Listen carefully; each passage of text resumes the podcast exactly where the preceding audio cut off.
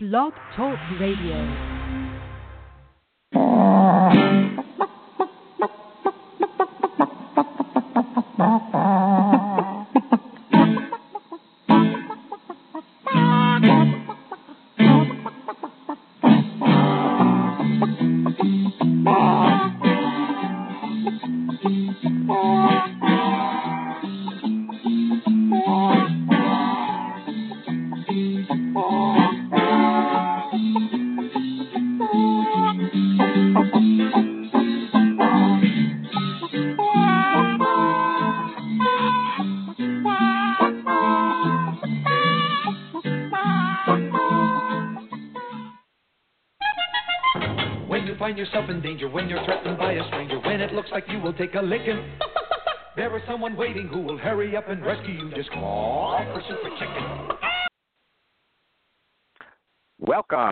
Backyard Poultry with the Chicken Whisperer radio show, brought to you by Kalmbach Feed. My name is Andy Schneider, but most know me as the Chicken Whisperer, author of The Chicken Whisperer's Guide to Keeping Chickens, national spokesperson for the USDA Biosecurity for Birds program, and editor in chief of Chicken Whisperer magazine. Each week, I welcome experts in their field to share their knowledge about different topics, including backyard poultry, show poultry, heritage poultry, gardening, cooking, and of course, living a self sufficient lifestyle. Be sure to visit us online at chickenwhisperer.com, where you can follow us on Twitter, become a fan on Facebook, and subscribe to the totally free digital edition of Chicken Whisperer magazine. Once again, I would like to thank all of you for tuning in today to Backyard Poultry with the Chicken Whisperer, brought to you by Kalmbach Feed. At Kalmbach Feeds, our layer pellets and crumbles are all natural, antibiotic free, with no animal byproducts. Formulated just for laying hens, our feed is fortified with essential amino acids and calcium to ensure maximum production of nutritious, tasty, strong shelled eggs. From our family to yours, feed your hens the way nature intended pure, wholesome goodness. Kalmbach Feeds. Find a dealer at kalmbachfeeds.com. That's K A L M B A C H feeds.com. Or order your layer pellets and crumbles today on Amazon.com. Kalmbach Feeds is a proud sponsor of the Chicken Whisperer. All righty, thank you very much for staying with us today. Hey, we got a great show. We've got poultry scientist and professor, Dr. PhD. She's going to be joining us here in just a few minutes. We're going to be talking all about molting um, and, of course, some, some egg laying. Uh, this is the season, we know. And I guess at the end of the day, after doing this for a long time, talking to different people around the country on tour, um, you know, having a, a segment on molting in, in my workshops, and talking with the experts all around the country at the uh, poultry science universities, I've come kind of come to the conclusion that you know, in fact, just last week I got an email from somebody that says, "Hey, um, what can I do to help my girls get through the molt?" And my reply to them, uh, because because without a doubt, and Dr. McCrea will, will share this with us today, I'm sure. Uh, yeah, I, I'm sure there's a few things that we can do to assist them. Okay, but but out of all you know, decade over a decade of, of talking about this year after year after year, I've come to the conclusion again. And when I received that email from the lady, what can I do to help my ladies in the backyard deal with this molt? You know, at the end of the day, this is a natural process. Okay, uh, chickens have been molting since the beginning of time. They've been domesticated for around eight thousand years, and we had they haven't had people to come and give them special treats and and dog and cat food. And, yes, yes, that's a big one when you ever see molting topics on these blogs and forums. Oh, I get mine uh, cat dog food. It's higher in protein and it helps them get through that molt. Uh, hang on just a second. Let me find it. Let me find it. Uh, here it is. My chickens cat food and dog food to help them get through the molt.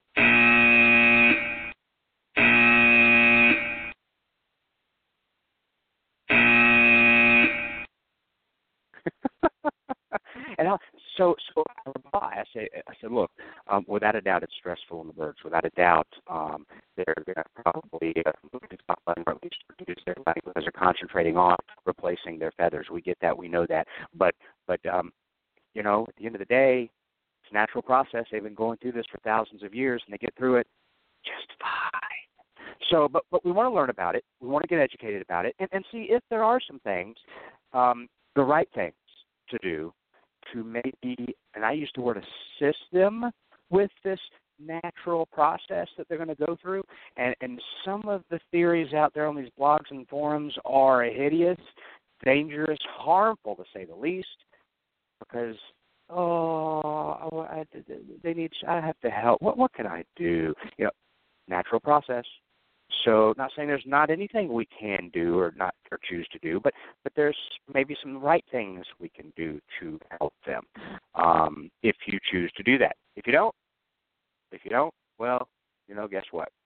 They're going to get through the molt because they've done it for the last um, thousands of years. So, um, without further ado, oh, I want to talk about first too. I want to bring Dr. McCrea on, but I just posted over on our Facebook page, and I knew this would ruffle some feathers. It always does. But yesterday, um, yesterday, let's see what we got now. Um, hang on just a second. Um, yesterday, I believe it was the um, Washington Post. I thought it was the New York Post. The Washington Post came out with an article called. It's titled "Kissing Chickens is Bad for Your Health." Okay, and this is nothing new. Uh, I posted it, and of course, one of my followers and fans says, "You always post about this, and people are still going to be kissing their chickens." You're exactly right. However, I responded by saying, "Same goes with smoking. You know, no matter how many times the doctor says, "Hey, you need to quit smoking," people are still going to keep smoking. However, that said, less people are smoking now than ever in the history because of education and awareness, right? So again, education and awareness is, is where it's at, but you're still. I mean, I'm going to read you some of these comments here. Um, let me get this, and I'll just read some of them to you. And again, I'll, I'll I'll touch on the article as well. Kissing chickens is bad for your health. And we have, you post this all the time, people are not going to stop doing it. And I said, yes, absolutely, because uh, just like smoking, people still smoke even know it's bad for them and possibly killing them every day of their life. But yet, uh, there are less people smoking now because of education and awareness. Um, it says, yeah, well, they've never met my hens. I can't help but to kiss them. They're so adorable. Um, let's see. Uh, I love my girls, and I will kiss them if I want to. Uh, and I love this one. In, in fact, in fact, guys, I, I promise you, I, I swear, when I posted this article, I honestly had it typed out, and then I back I backtracked. I deleted it because I, it would cause even cause even more controversy. But I actually said, okay, here's another article about kissing chickens.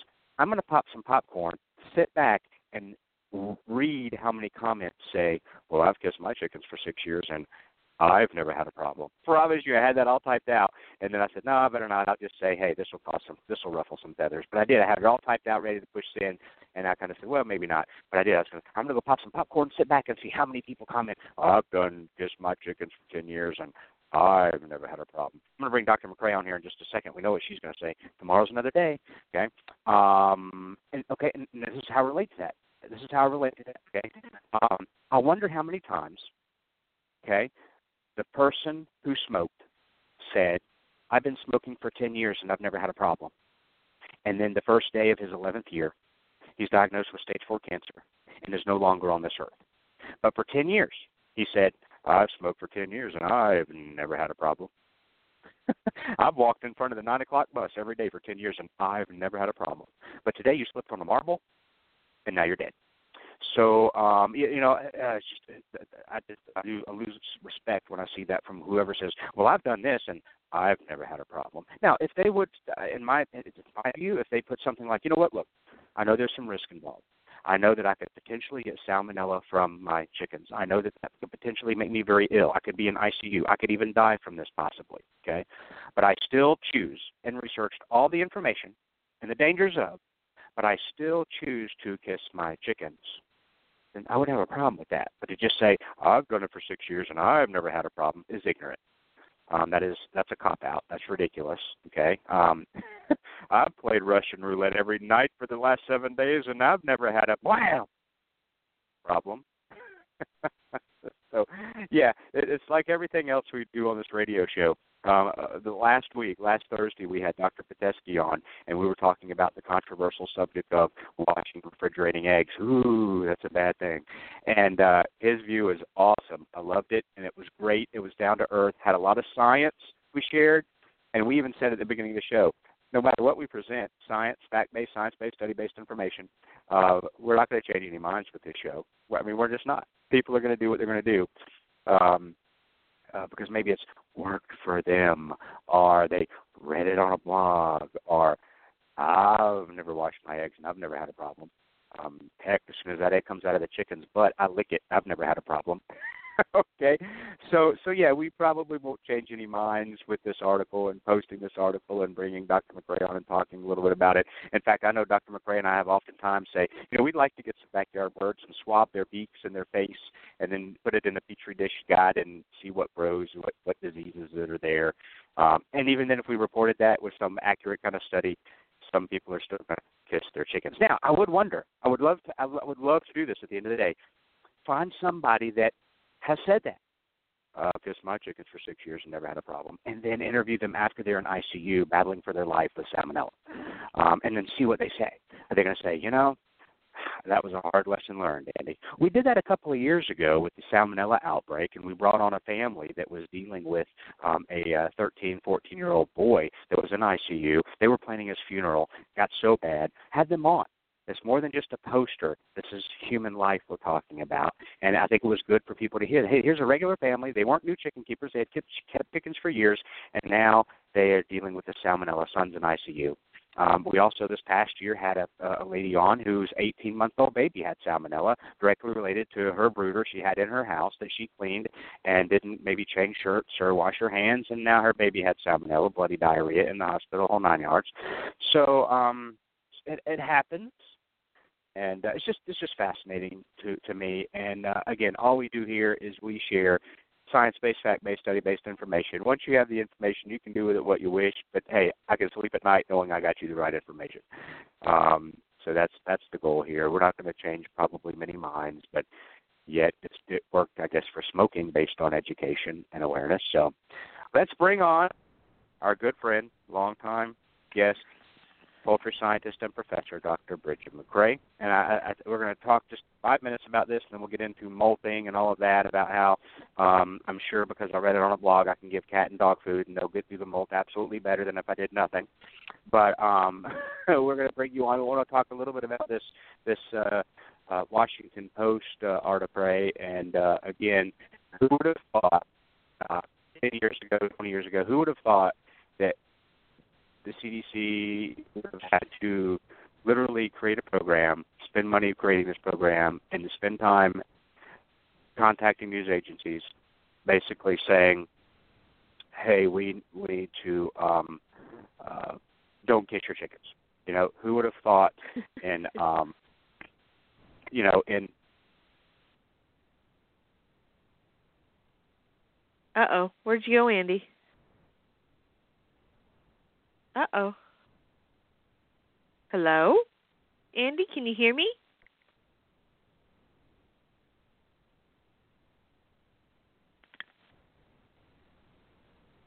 Hmm. Oh, I'm sorry. I, you there? I got disconnected. She might have just uh, hung up. Maybe she thought her pro she had a phone problem. Anyway, I got disconnected now, but, but she'll call back in a second. But seriously, who would have thought ten years ago that we would have had the you know and people I, I share this in my classes okay um people who attend my class and and we talk about this topic uh and I tell them like the people who don't have backyard poultry, people who don't have those pet chickens in their backyard, um, it's it's it's interesting that you know these these other Americans that aren't into the backyard poultry movement who don't have backyard chickens. No, I, I get it. Chickens can be great pets. We we share that information with folks. We understand that. Um, and you love your chickens. Totally get it. Promoting backyard poultry for longer than anybody uh, that's out there in the mainstream doing this. The Johnny Come Lately blogger, you know, used to be this, that. Now I've chickens for two years, and I'm an expert and have a blog. Been doing it a long time. Um, you know, they don't get it. These folks that are out there that don't, they don't. People today in America in 2016 have people about to kiss chickens. Are you serious? These people are absolutely insane. Um, so that you're you're becoming a laughing stock Um, not that that would matter much because you know, hey, we love our chickens. I understand that, but for everybody else in America, they're looking at you going, people are idiots. You have to be told not to kiss a chicken. Um, and then uh, last year, I had posted and said, okay, how many of you kiss your chickens, and how many would kiss a raw chicken? Uh, from the grocery store that you bought. You know, here here's somebody uh, holding their pet chicken in their backyard, going up to kiss it, Mwah! and then of course you don't see many people holding up a raw chicken from the grocery store, going up to kiss it. Mwah! But they're both raw folks. They're both raw chickens. One just has some feathers on it uh, and a beak. And uh, I totally get it. One's dead. One is not uh, has a personality no longer. It's been processed. It's just sitting on your counter. But swap that raw chicken, swap that live chicken in your backyard, and then let's see what what we find in the lab, and that's what you're kissing. So, uh, Dr. McCrea, sorry about that. Um, I got disconnected, but I came back. Uh, lo yeah. and behold, thanks like, for joining us. uh-oh. How are you mean- doing, Andy? yes, some of these comments are, are quite staggering, and uh, but that's that's America today. That's human. That's our that's our freedom of choice to do stupid things. But what say you? Oh, I wouldn't kiss a chicken. No. No. I mean, I even restrained from, you know, I have a cat, so I know better than to kiss him.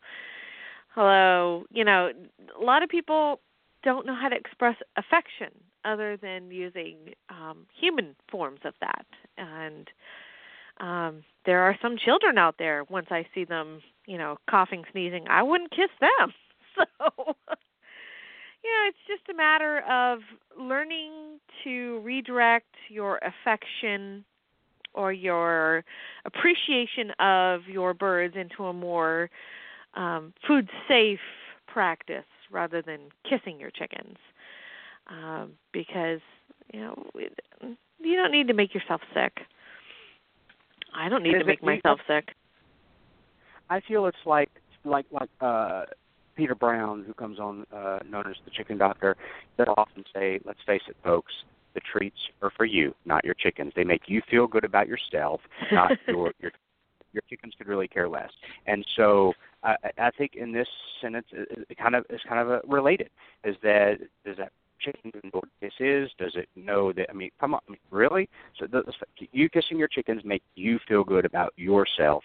Um, I think the chicken could care less. And some people say, I'm crazy when I'm being down to hug them or kiss them or whatever, but they don't seem to like it. But it makes me feel good or whatever. So maybe this is all you know, about Andy, making, sometimes it sounds like you've got a really bad echo or your your sound seems to skip or speed up or something. I don't know if there's something on your end that you can adjust, but I just want you to be aware that that's happening. thank you so much because I don't hear that, but I'll uh, I'll I'll make some adjustments. So um, that's awesome. Thank you for letting me know. But I'm gonna let's uh, if you have anything else to say regarding that aspect. If not, I do want to get started with molting. That's our topic today. And uh, you may have heard a little earlier I was talking about the issues of again um, killing them with kindness or just over reading Yeah. it, overdoing it. And saying, you know, chickens have been molting for thousands of years. They do it just fine every year, and you know they don't need the dog and cat food to increase their protein, so they can molt easier or whatever. Yeah. But a lot of this like- is just a lot of people I don't know. Maybe I should be careful when I say this, but a lot of people want to feel that they are um more active or maybe more in control with their flock. Um maybe they will feel more included, but I, I think sometimes some of these inquiries and efforts are um just misdirected attempts at um uh seeking reciprocal affection from from a bird or um from a flock member or maybe an entire flock but um you know I- i think you you're right andy it is a biological process that's got a a set um series of actions that will take place and uh your desire to to be helpful um, isn't always necessary at all. Um, so let's just talk about molting, which is when a hen redirects her efforts towards putting on a, a new set of feathers all over her body, and she Mhm. stops egg laying in the meantime. So your laying hens will during some time of the year when they they start to molt is they'll slow down their egg laying and some of them may become rather irregular over the course of a couple of weeks or a few days and slowing down either the size of their eggs or the quantity of their eggs until the point where they actually eventually stop egg laying. And you may see a few feathers here or there, but when she actually stops laying her eggs, then her body actually takes that energy and starts um, to to use it towards making new feathers. Biologically speaking, for a bird, we're not talking just chickens, we're talking birds. The reason why they do this is either an annual molt or maybe a seasonal molt. Um, during the breeding season, you may see birds take on different colors or different shapes of plumes or feathers. Like, say, with egrets, they will get um, a different set of plumes. That if you're a girl egret, man, you're going to use that for some decision making as to which male you're going to breed with. Um, ducks do this. They go through a different set of they put on a different set of feathers during certain seasons. Other seasons they go back to the regular feathers because maybe they're migrating or it's just not breeding season for them.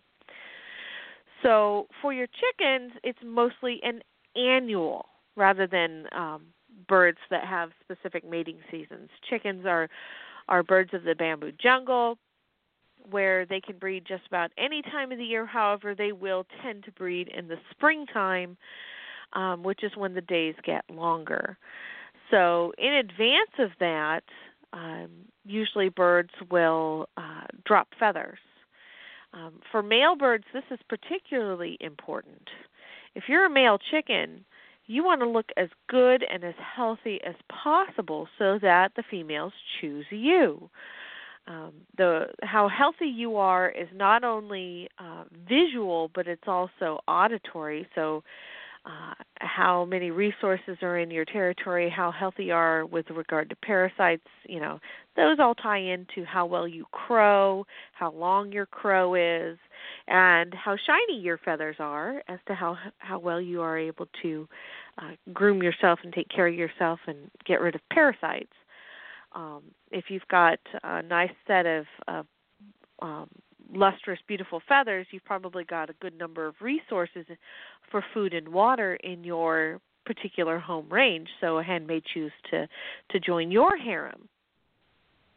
So since you are the flock owner and you are basically the decision maker, um, your facilities need to provide your chickens with the best possible um, circumstances so that they can stay healthy and they can maintain their good looks. For hens, um, you've got to have a good set of feathers so that you can make it through winter, um, avoiding parasites so that you are not troubled or have weakened or poor looking feathers.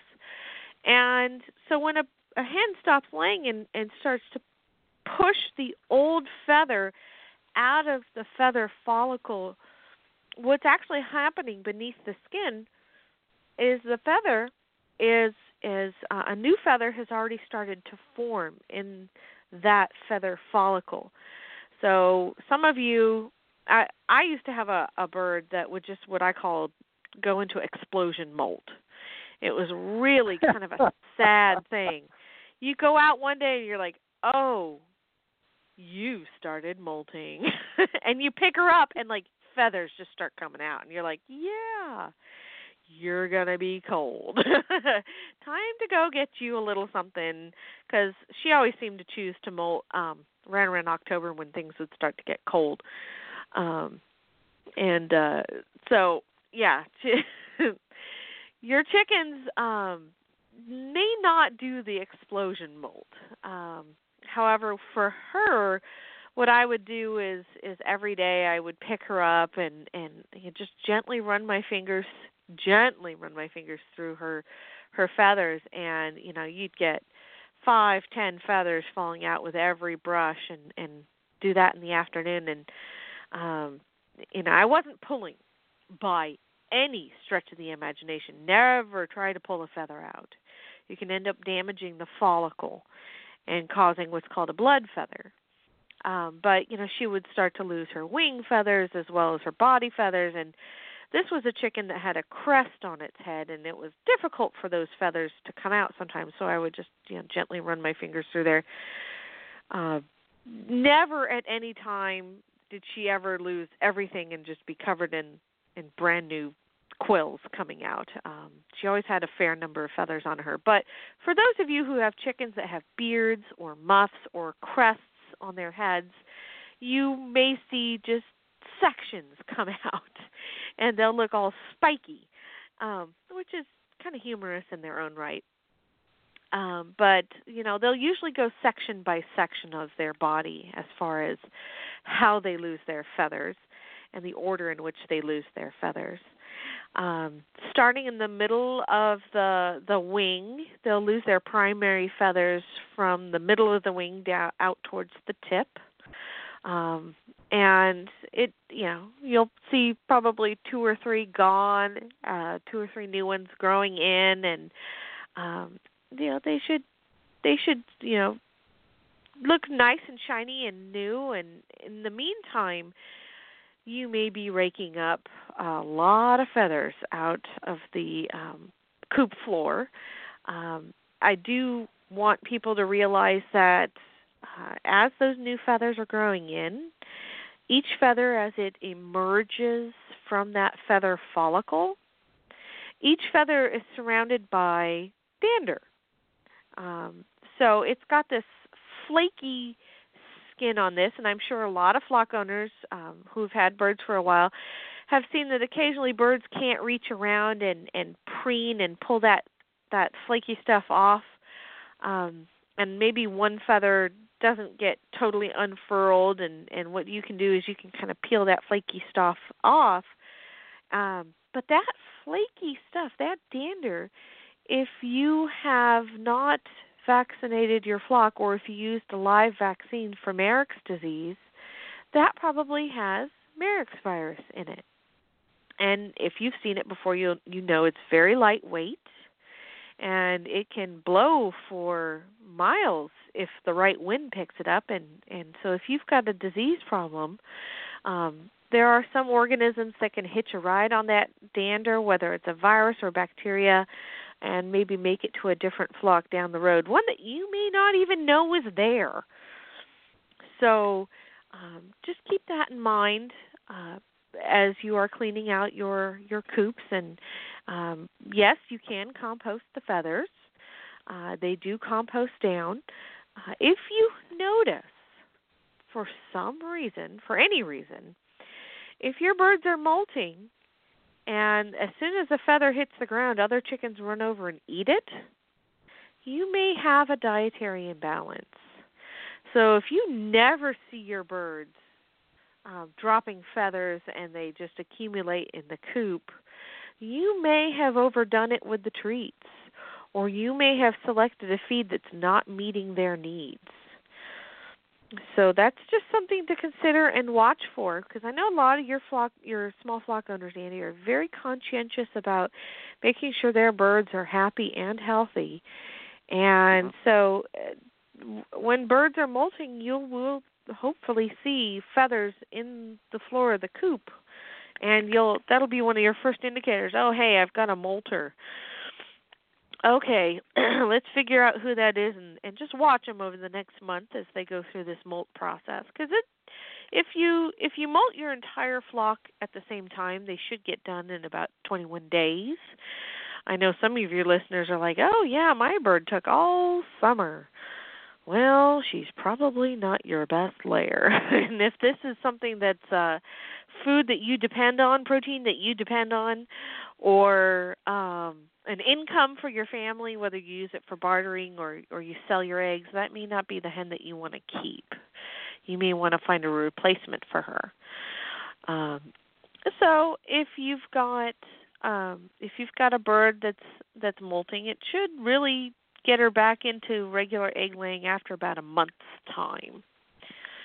Uh, other things, um, if you have external parasites in your flock, you can actually use a molt to your advantage.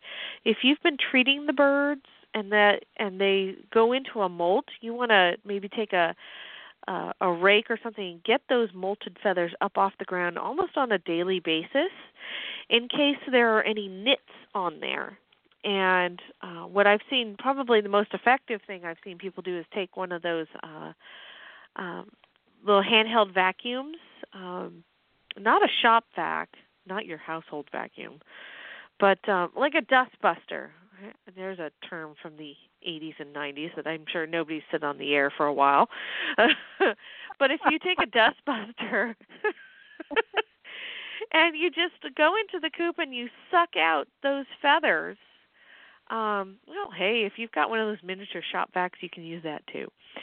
Um, but if you suck out those feathers and dispose of them right away, then you can avoid um, birds coming in contact with molted feathers that maybe have external parasites on them. A lot of people don't realize that their chickens have shaft lice um, or or um, sometimes even mites on dropped feathers. Uh, shaft lice are, are a little bit insidious um, because they just look like dirt or specks on the on the wing feathers.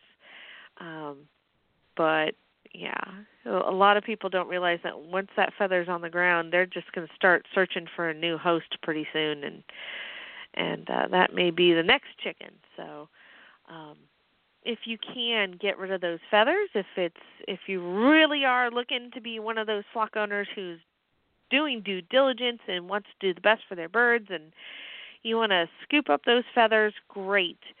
Um, molting can actually be a way for you to make a little tiny bit of money. It's a lot of work if you ask me, but depending on what breed of chicken you have um, and their feather pattern, you may have some people who are interested in buying your feathers from you. And rather than plucking them from your bird, you can wait till the bird naturally molts them, um, pick them up, and clean them off. Make sure that you are not um, spreading any sort of parasites around.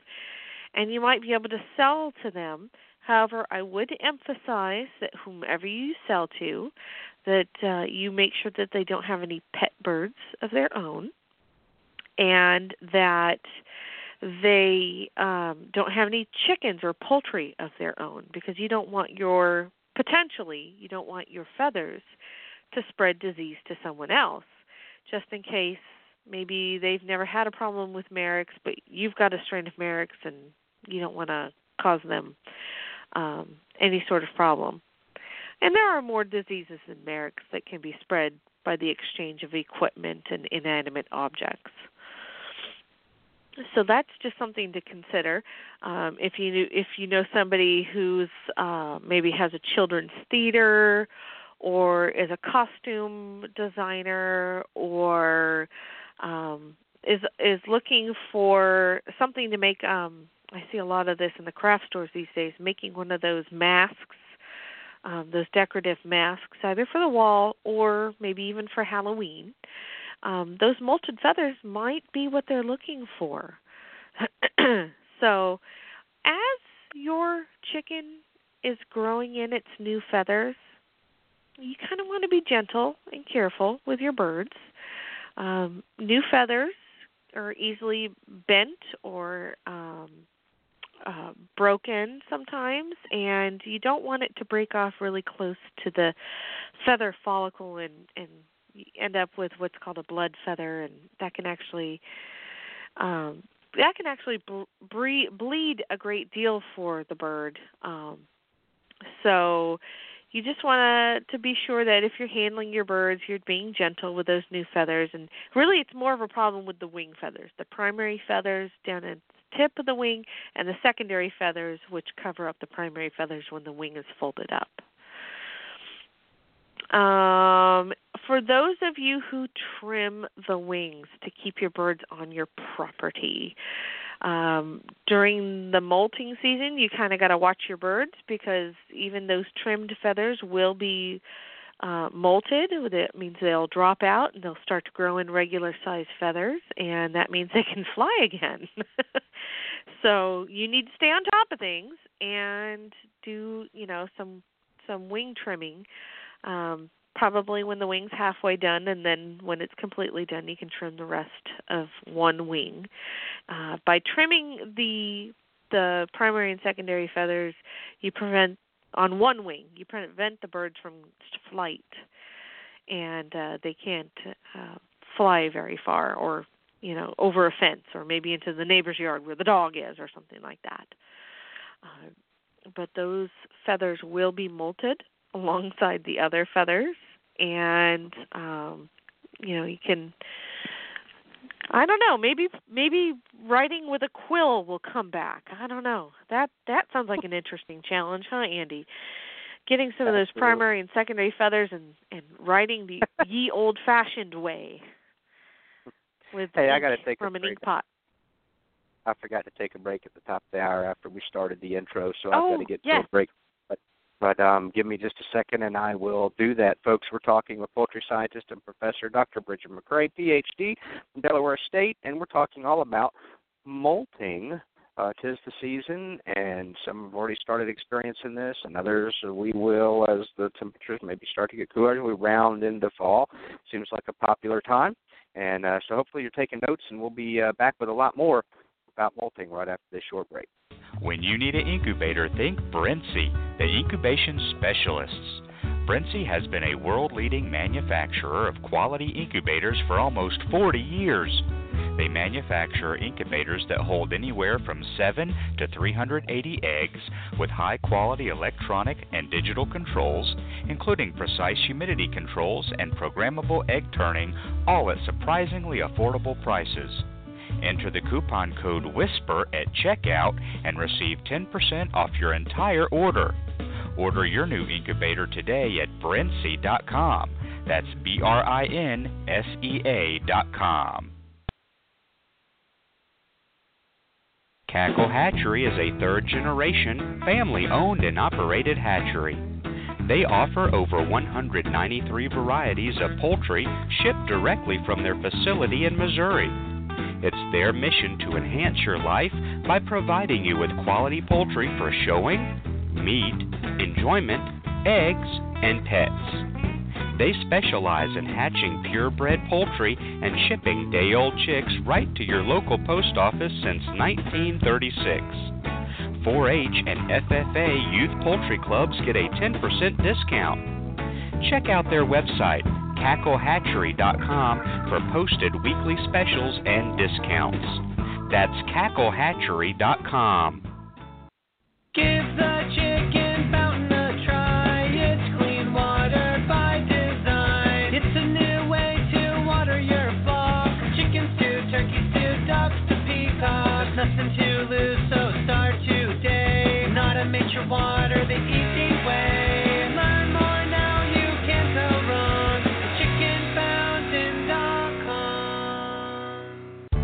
Yard Bird Chicken Plucker takes the hassle out of backyard chicken processing by fully defeathering birds in less than 15 seconds. The compact size makes it easy to transport and easy to store. The 1.5 horsepower motor and 20 inch stainless steel tub can handle two 8 pound birds at the same time. There are no belts or pulleys to wear out and no adjustments necessary, which makes it virtually maintenance free. For more information about how you can own this must have chicken processing product, visit yardbirdchickenpluckers.com today. That's yardbirdchickenpluckers.com. Ware Manufacturing has been building quality hutches since 1983. Ware manufactures modern chicken hutches, barns, pens, and nest boxes designed especially for the backyard flock. Ware offers hutches and pens for every yard size and every chicken keeper's budget. Visit their website at waremfginc.com. That's W A R E M F G I N C.com. Or call them to find a retailer near you at 1 888 824 7257. Ware Manufacturing.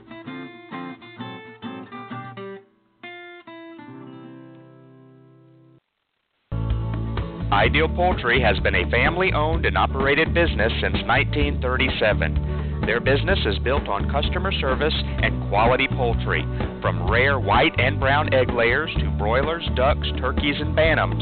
Ideal Poultry is the largest supplier of backyard poultry in the United States, shipping close to 5 million chicks annually. Visit them online at idealpoultry.com. That's idealpoultry.com. Alrighty, thank you very much for staying with us today on Backyard Poultry with the Chicken Whisperer, brought to you by Kalmbach Feeds. I was just reviewing some of the uh, other comments on my Facebook page today after I had posted an article that was in the Washington Post titled "Kissing Chicken Bad for Your Health." I'm going to read one comment here um, from Anne uh, here. She says, uh, I don't know if I can stay on your site anymore, Chicken Whisperer. Too many people that are too selfish to stop doing something that is proven to be bad for your health and proud of their stupidity. And what's worse, when they get sick, they will jump on the bandwagon to rid us of all of our right to even have backyard chickens. so we've got uh we've got all kinds. We've got one here. Paula says, uh, listening to the lies spewed by the corrupt CDC is bad for your health as well. Um, I responded to that one just by saying, look, you must have missed my show where I interviewed the family of a 14 year old boy that was in ICU for days and they were planning his funeral due to salmonella from their backyard flock, or the show where an 18 month old got salmonella from mom keeping a brooder in the house. So it happens. Families tell their stories on my show. Um, so again, it does happen. It's you know, it's kind of like it, it popped into my head during the commercial when I was reading some of these is that you know people say, regardless of what your opinion is, uh, maybe if we could just save one life, okay, maybe it's gun control. We'll throw that out there. Maybe it's uh, abortion. Maybe it's something else involving kids. But you know, people you always hear, if we could only save one life, it, it, it would be worth it. And um, if we could only prevent one baby from getting sick, and um, but but when it comes to I guess chick, kissing chickens, none, none of that applies. No, no, no, no, no. Doesn't apply here to kissing chickens. Only to abortion or gun control or or um you know whatever uh, vaccination. We'll throw that out there too.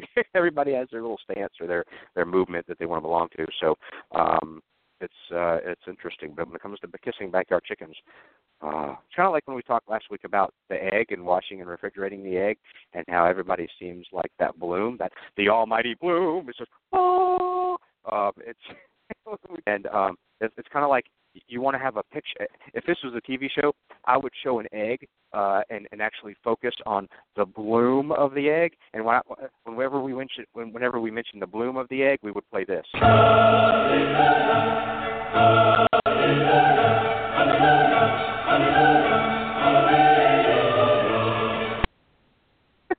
just like I was telling Dr. Pitesky, when anybody says anything out there about washing or refrigerating eggs, 99% of the comments are, you don't have to do any of that because there's the there's there's the bloom.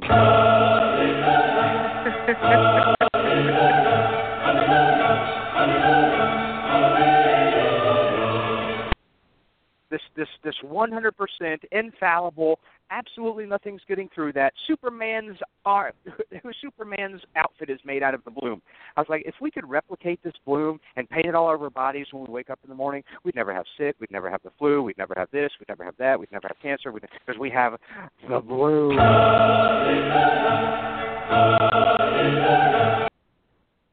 Okay, that's enough. But yes, we talked about that last Thursday because everybody's oh, but there's the, the, the bloom, and we, we talked about that. The bloom is not perfect, people, but uh, it, it has a job and does its job pretty well. But yet everybody falls back on the bloom. So um, kind of the same thing here. It's, it's let's save one child. Let's prevent one child from being sick. Oh, but wait, that doesn't count for talking about kissing chickens. Gotta love it. We're back talking about molting today with Dr. McCrea, and uh, she's continuing with great information for us to deal with our chickens that are molting that have molted for thousands of years and get through it just fine without dog and cat food added to their diet. But um, and I say that because it always comes up in these blogs and forums. And uh, increase their protein, dog and cat food. Yeah. So um, I'll turn it back over to you, my friend, and you can continue to educate us on maybe some things we can and maybe shouldn't do when it comes to the molt this year. Well, a lot of people turn to blogs. Um, they enjoy their chickens. They like um, the photographs and and some of the writings of some of the bloggers that are out there. However, uh, stick to the science. If if someone says that, um, and I know several blogs actually say this, that their their chickens are in a funk during a molt. Um, well, I'm not sure that that's the case. I would say that's that's a good time for ACE to do um, a summer research project. Is take a, a pen of chickens that um, are you know maybe two or three pens of chickens that are um, perfectly fine, and maybe take two or three pens of chickens that are perfectly fine, and then you throw them into a molt and see if their behaviors change. And then then the question is really if their behavior is changing, is it because they're molting or is it because um they're stressed in some way. Maybe they're getting a little more sunlight or getting sunburned, or maybe they're colder, depending on what time of year you choose to do this experiment. Um, you know, it's not necessarily the the the feather production maybe that is completely at play here, um, and that's probably why people say, well, feathers are made of protein, and they're trying to push out all kinds of new protein. Well, remember, they're not laying eggs anymore. So those resources are being redirected. Mm-hmm. Mm-hmm. So the, you know, and of course if a if a bird is stressed in some other way during the molting period, things that you thought that um you weren't uh suffering from may come to the forefront. And uh you may say hey my flock's always fine and then they go into a molt and suddenly you know somebody's got a cough. Or um you know they're just looking droopy. Well is there something else going on that's uh um that's coming to the forefront there. That's those are some of the questions you need to ask. If you feed them a balanced diet they're going to be fine as they go through the molt so if you're choosing which bag of poultry feed to buy at the store and you know somebody's starting to molt just go with your regular feed and and and make sure it's consistent consistently in front of them and they can self select um, having a balanced diet at this stage really is important because not only are they calling upon their own body's resources to create the feathers, but they're also pulling in all those amino acids and nutrients that are in that balanced diet for them to make those new feathers. And that's, you know, if you're making your own feed and um you know you're you're not using a vitamin pack or or a, a mineral pack or even an amino acid pack i would say consider consider consulting a, a poultry extension nutritionist and see if if they have any recommendations for you in um, mixing something in during that period of time. Uh, but you if you're not willing um, to go that to that length, I'm sorry. Go ahead, Andy. I'm glad you mentioned I'm glad you mentioned the balanced diet because so many times I see folks that say, um, Yeah. my birds are happy. My birds are so healthy and happy. I feed them, um, and then, then we start the list. Watermelon. I feed them watermelon. I feed them lettuce, and I feed them mealworms, and I feed them treats from the, the our plates, and I feed them spaghetti, and I feed them the uh, Kalmbach layer. They have a really balanced. I don't know why people think that means balance. Balance means a little bit of for everything, um, and when actually they're eating all that other stuff, which means they're not getting the nu- nutrition that they need from the Balanced nutritionally balanced feed that you're from the store because you're giving them that are. And so I, I can't count so many. I don't have enough fingers to count how many times people come up and say, "Well, my chickens aren't laying. What's wrong?" I said, "Well, what do you? Let's just start. What are you giving them, and and what kind, you know, what kind of water and that that type of thing." And they're like, "Well, um, they're happy. I give them uh, their a bag that buy this bag of feed, and then of course I mix in with that little scratch, and then I give them mealworms, and then I watermelons and cantaloupe and anything that I don't finish off on my plate. They're happy. They love all this stuff. I said, okay. Mm. I said, you're not going to. This has happened so many times. I've had so much success. 100% success. Folks. You and me both, Okay. Andy. You and me both. I mean, they're they're like five year olds. Mentally, these chickens are five year olds. They don't make good decisions. You give them one treat, they're like, and tomorrow you're giving it to me too, right? And and they will always remember that um, you've got exactly. treats in the house. And, and so I'll often say, I said, what do you think's going to happen when I go to dinner tonight and I sprinkle Skittles on my child, my five-year-old's broccoli? He's going to pick out the Skittles and leave the broccoli, just like when you put scratch in the laying pet. Okay, we go down that. So uh, Skittles on well, your that's- broccoli. That's a that's a visual. oh golly. Oh so- so yeah. yeah, So- yeah. I mean, and, and you know, chickens aren't dumb. They know what tastes good, what's palatable, and what's a a treat. But that doesn't mean that they're going to make the best decisions for themselves all the time. Yeah, I will bet del- you that somebody would take like a five pound bag of of um what is those freeze dried mealworms and just put it in a container and put it out in the coop. I wonder how fast that would just disappear. Mhm. And how your birds would feel after that. I can pretty much tell you what will happen to their droppings. but um I love.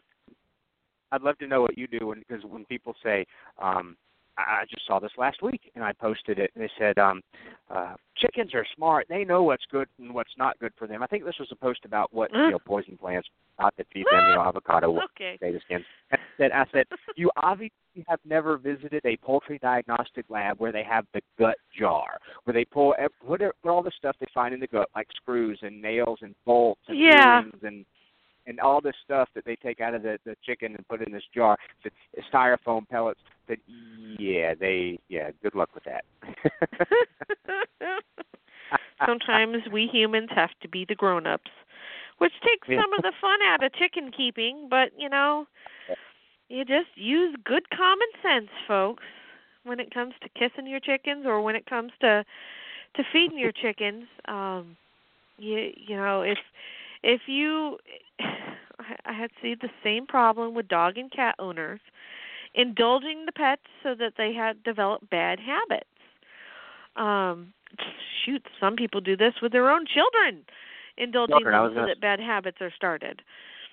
Sometimes we do this with ourselves. so, Another awesome point, an awesome valid point I want to share with people because I, I, I'm looking at the comments under this this post.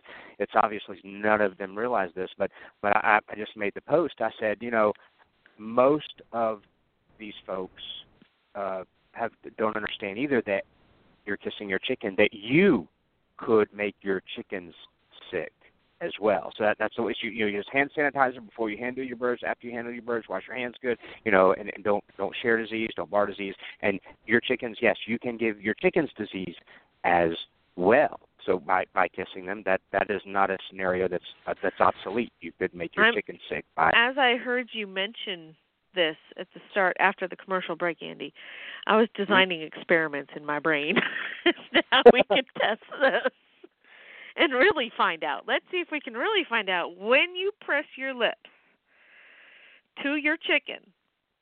There's a question for your listeners. When you kiss your chickens, do you kiss them on the beak and the nose, around the eye, or the earlobe, on the back of the Oh. neck, on the back, on the wings, on the breast? Where do you most often kiss your chickens?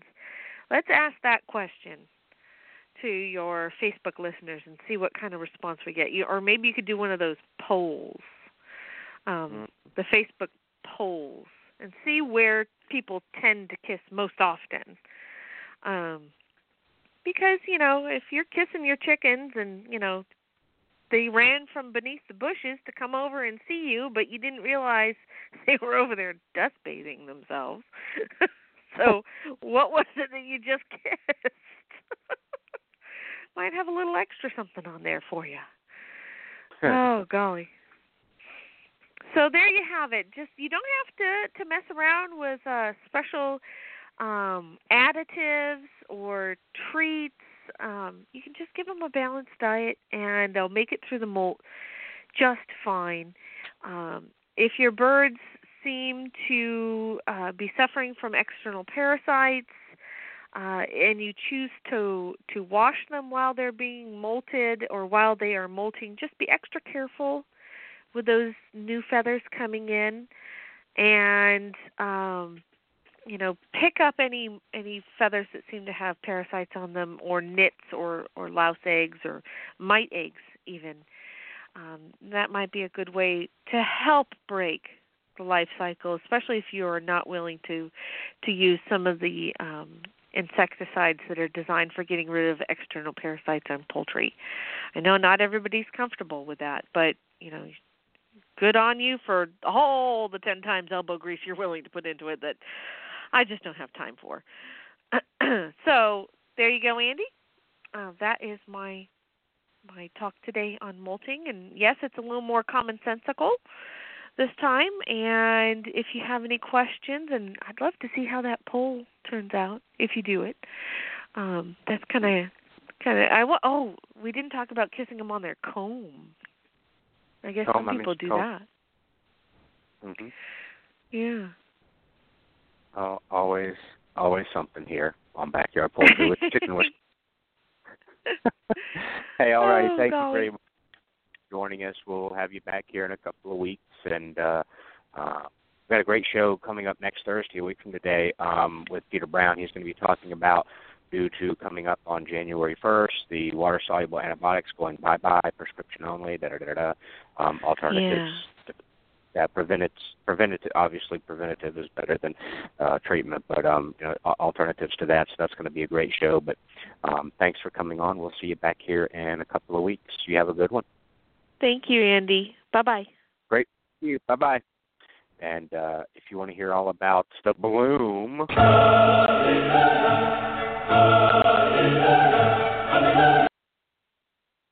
I can encourage you to listen to the uh, rebroadcast and the podcast uh, last week's show with uh, Dr. Pitesky talking all about the bloom and and other things. So, um, hey, I want to say thank you very much for joining us today. Uh, follow us on Facebook. It's always a hoot. Just the comments alone are, are well worth your daily laugh uh, from from um, from any and all, and all folks.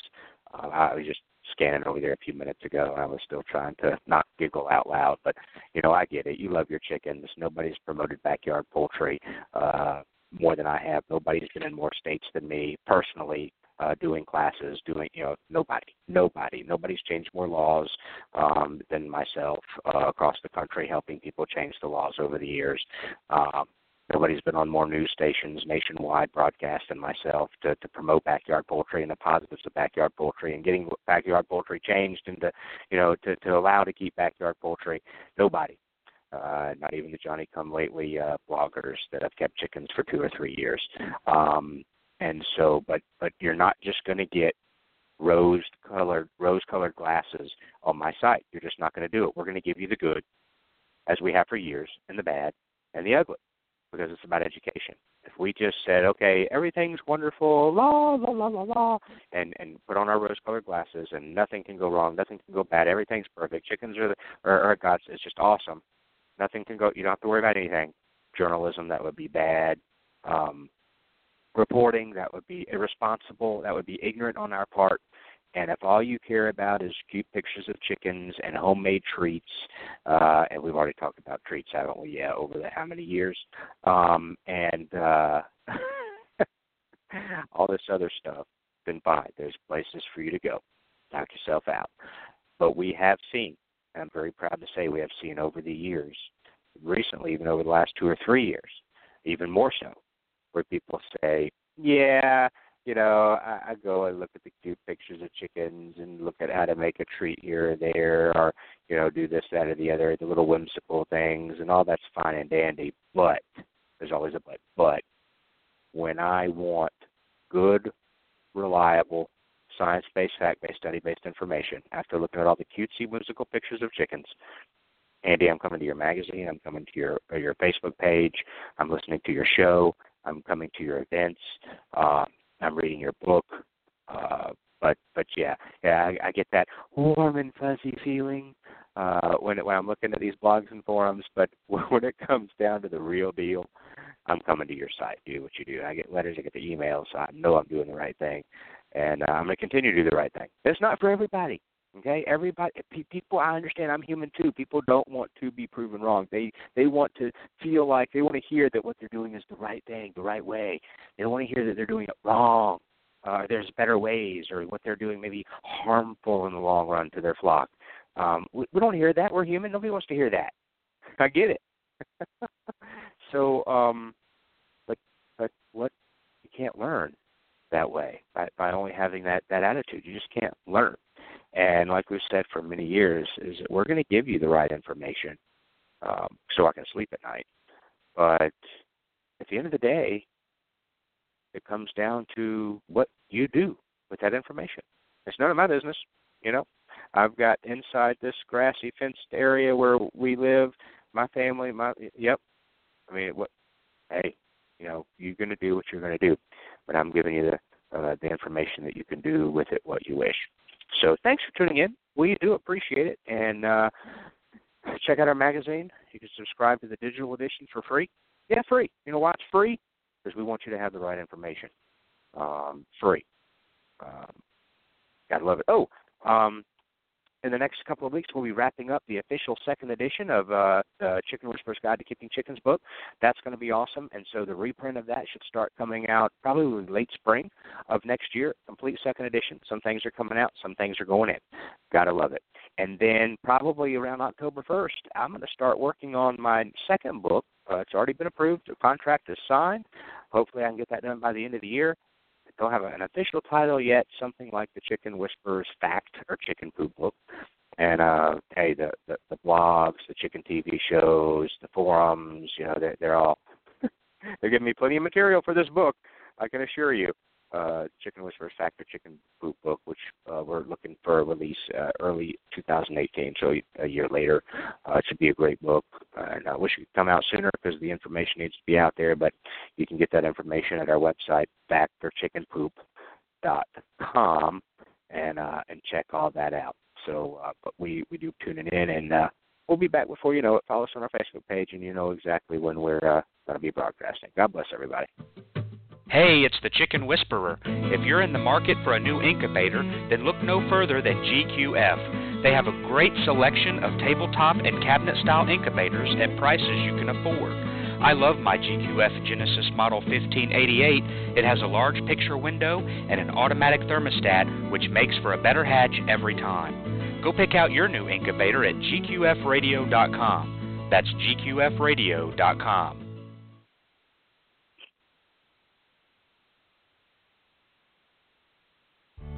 Want to protect your hens from the damage caused by an overly affectionate rooster? Nothing protects hens better than the Hen Saver Hen Apron. Hen Saver hen aprons come in several different sizes to fit both bantam and large fowl hens. They also come in several different styles and colors.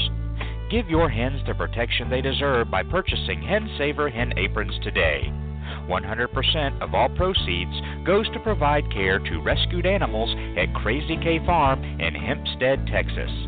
Purchase your Hen Saver hen aprons at hensaver.com. That's hensaver.com.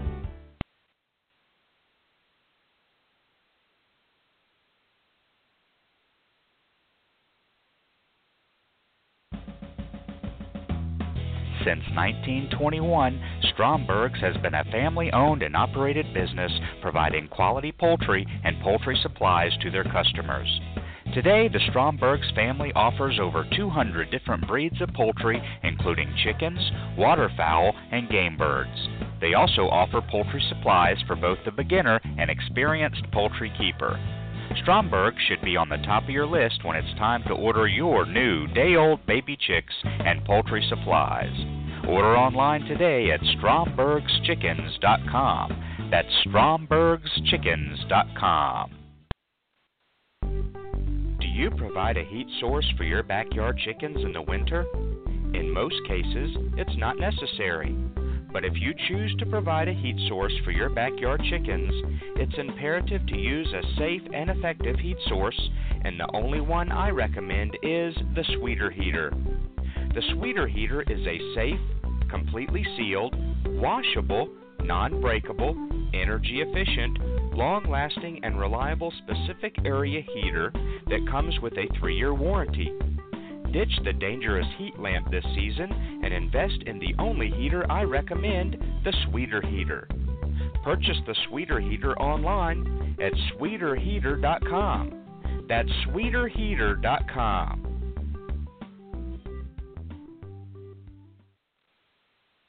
All righty. Thank you very much for staying with us. And uh, again, we'll be back next week. Hope you have a great weekend and really great show next Thursday with uh, Peter about alternatives. And since yes, the um, veterinary directive is going to be taking away. It's going to be prescription only now for most uh, all of the water soluble antibiotics. Uh, I think maybe some injectables will still be available. We've done shows on this uh, over the past year. We may do another one coming up in January. But um, yeah, we'll, we'll uh, it's going to be a great show, and I'll keep you posted over there on our Facebook page. So, guys, again, take care. Thank you very much for tuning in. Uh, it was about molting. Thanks, Dr. McCrea, for coming on today. We do appreciate it. Long, long, long time guest. And uh, hey, we'll see you next week. Have a great weekend, everybody.